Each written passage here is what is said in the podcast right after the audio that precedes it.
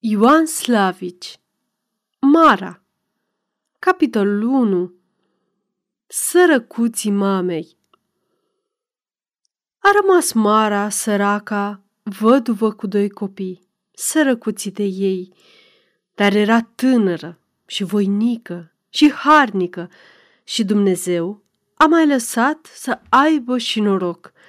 Nu-i vorba, Burzovanul, răposatul, era când a fost mai mult cârpaci decât cizmar și ședea mai bucuros la birt decât acasă.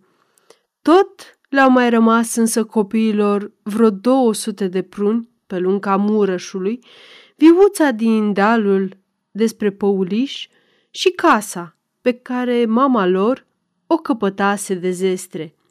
Apoi, mare lucru pentru o precupeață, Radna e Radna, Lipova e numai aci, peste Murăș, iar la Arad te duci în două ceasuri.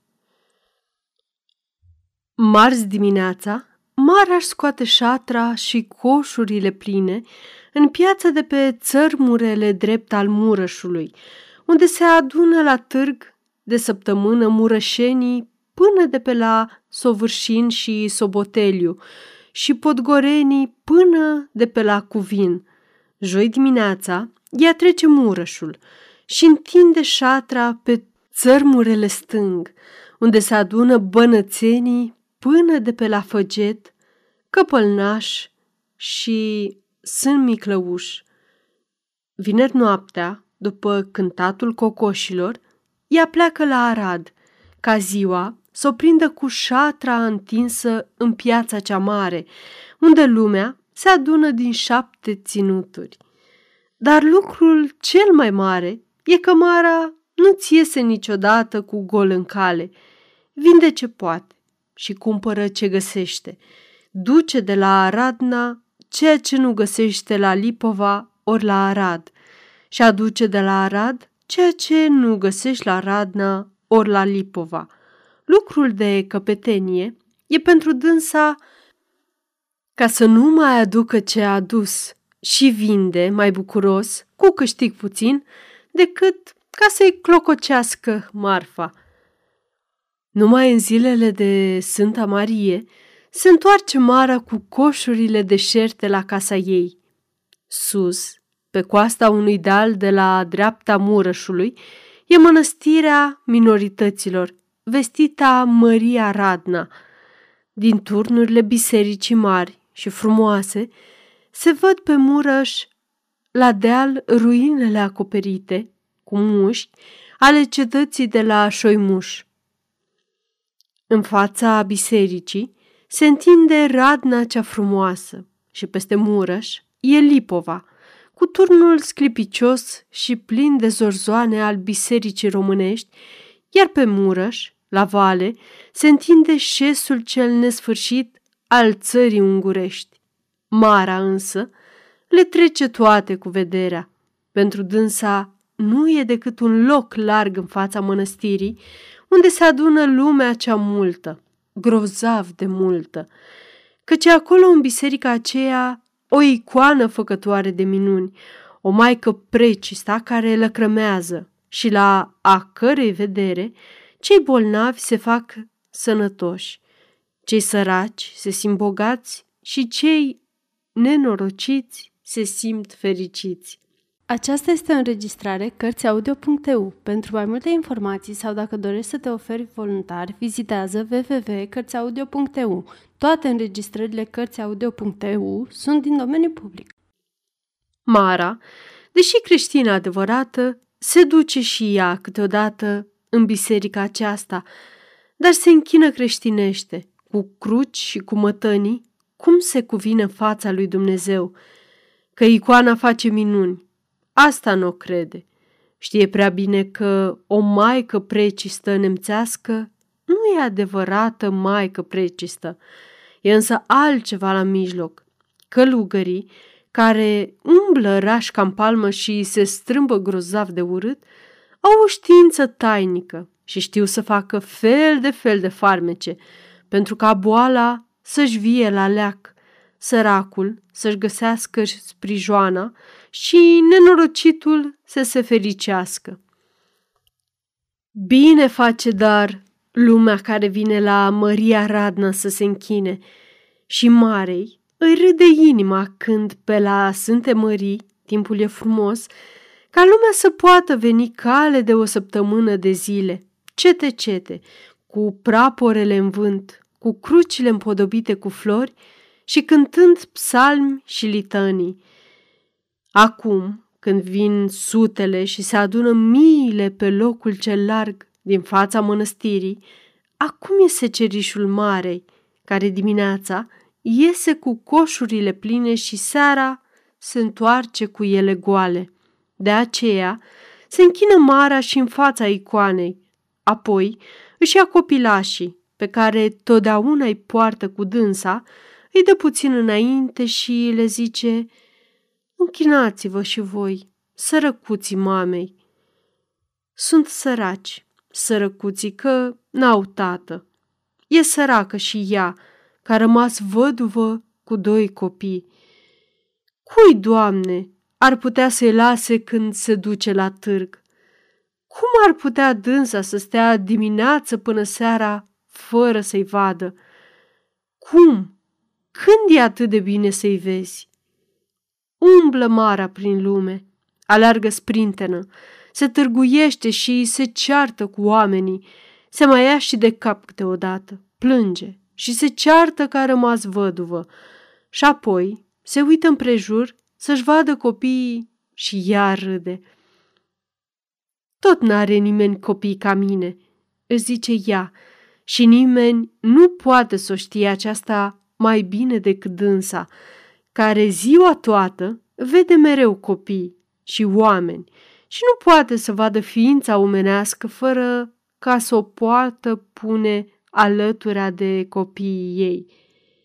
Mulți sunt sănătoși și rumeni, voioși și plini de viață, deștepți și frumoși. Răi sunt, mare minune, și e lucru știut că oamenii, de dai Doamne, numai din copii răi se fac. Mai sunt și zdrențuroși, și desculți, și nepieptănați, și nespălați, și obraznici sărăcuții mamii. Dar tot cam așa e și mama lor ea însăși. Cum altfel ar putea să fie o văduvă săracă? Cum ar putea să fie copiii săraci care își petrec viața în târg printre picioarele oamenilor? Muiere mare, spătoasă, greoaie și cu obrajii bătuți de soare, de ploi și de vânt, Mara stă ziua toată sub șatră, în dosul mesei pline de poame și de turtă dulce. La stânga e coșul cu pește, iar la dreapta clocotește apa fierbinte pentru vornoviști, pentru care rade din când în când hreanul de pe masă. Copiii aleargă și își caută treabă. Vin când sunt flămânzi și iar se duc după ce s-au săturat. Mai se joacă voioși, mai se bat, fie între dânsii, fie cu alții și ziua trece pe nesimțite. Serile, Mara, de cele mai multe ori, mănâncă ea singură, deoarece copiii, obosiți, adorm în vreme ce ea gătește mâncarea.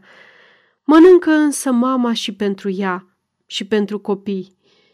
Păcat ar fi să rămână ceva pentru mâine.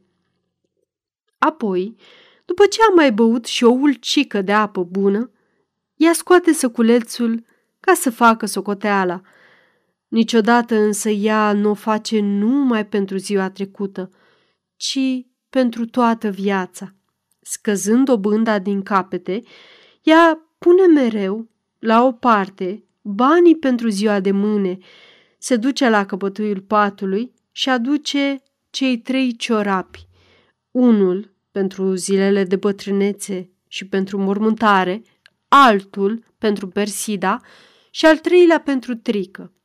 Nu e chip să treacă zi, fără ca ea să pună fie și măcar numai câte un creițar în fiecare din cei trei ciorapi. Mai bucuros se împrumută pentru ziua de mâine, Când poate să pună florinul, ea îl sărută, apoi rămâne așa singură, cu bani întinși pe masă, stă pe gânduri și începe în cele din urmă să plângă. Nu doar că i-ar fi greu de ceva. Când simte greul vieții, Mara nu plânge, ci sparge oale, ori răstoarnă mese și coșuri. Ea își dă însă seama cât a avut când a rămas văduvă, cât are acum și cât o să aibă odată. Și chiar Mara să fii, te moi când simți că e bine să fii om în lumea aceasta, să alegi de dimineață până seara și să știi că nu o faci degeaba. Peste zi, ea vede multă lume și dacă iese în cale vreo femeie care îi place și ca fire și ca stare și ca înfățișare, ea zice cu tainică mulțumire, așa are să fie Persida mea. Iar dacă bărbat e cel ce îi place, ea zice, așa are să fie tric al meu. Era una preoteasa de la Pecica, o femeie minunată și dulce la fire și bogată și frumoasă. Ar fi spart Mara toate oalele dacă cineva s-ar fi încumetat să-i spună că Persida ei n-are să fie tot așa, ba chiar mai și mai. Iar preoteasa aceea stătuse patru ani de zile la călugărițele din Oradia Mare. Era deci lucru hotărât că și Persida are să stea cel puțin cinci ani la călugărițele din Lipova. A și făcut Mara ce a făcut și maica Aegidia Econoama i-a făgăduit că îi va lua copila și pentru numai 60 florini pe an, căci e văduvă cu doi copii, sărăcuții de ei. Au trecut însă doi ani de atunci. Persida împlinise 9 ani și Mara nu se putea hotărâ să dea atâta bănet pentru nimica. Ar fi putut să dea avea de unde. Asta ea însă și-o știa mai bine decât ori și cine. Dar nu ierta firea să rupă de la niciunul dintre cei trei ciorapi. Trică îi făcea mai puțină bătaie de cap. Era un om la Lipova, bocioacă, starostele cojocarilor care lucra vara cu patru și iarna cu zece calfe. Scotea la toate târgurile cele mai frumoase cojoace, ținea tăierea cărnii în arândă și avea de nevastă pe Marta, fata preotului de la Cladova. Minunat om! Așa trebuia să fie și trică, iar pentru aceasta nu era nevoie de multă școală, atât ca să-l primească ucenic. Maica Egidia cerea însă mult, șase florini pe lună și pe deasupra mai erau și alte cheltuieli. Hmm, zise Mara, încrețindu-și sprâncenele și începu să facă în gândul ei socoteală cam câți oameni vor fi trecând în care an podul de plute de pe Murăș. Nimeni în lumea asta mare n-ar fi putut să facă socoteala aceasta mai bine decât dânsa, care atâta timp a stat pe țărmurii Murășului. Ce-ar fi fost adecă dacă ar fi luat din ciorapul Persidei arânda podului? Putea să dea mai mult decât alții, fiindcă nu voia să câștige decât cei șase florini și încă ceva pe deasupra. Apoi mai câștiga și dreptul de a-și pune masa și coșurile la capul podului, pe unde trecea toată lumea. Stătea moara, stătea și număra în gândul ei banii, câte doi creițari de om și câte zece de perechea de caiuri de boi. Număra mereu și aduna de se făceau mulți, încât ochii îi se umpleau de lăcrămi. S-ar putea oare să fii văduvă săracă, să-ți vezi fata preoteasă, feciorul staroste în breasla cojocarilor și inima, să nu ți se moaie? Că lucrurile ar putea să vie și altfel. Asta Mara nu putea să o creadă când vedea, ca naievea, cum atât de bine au să iasă odată toate.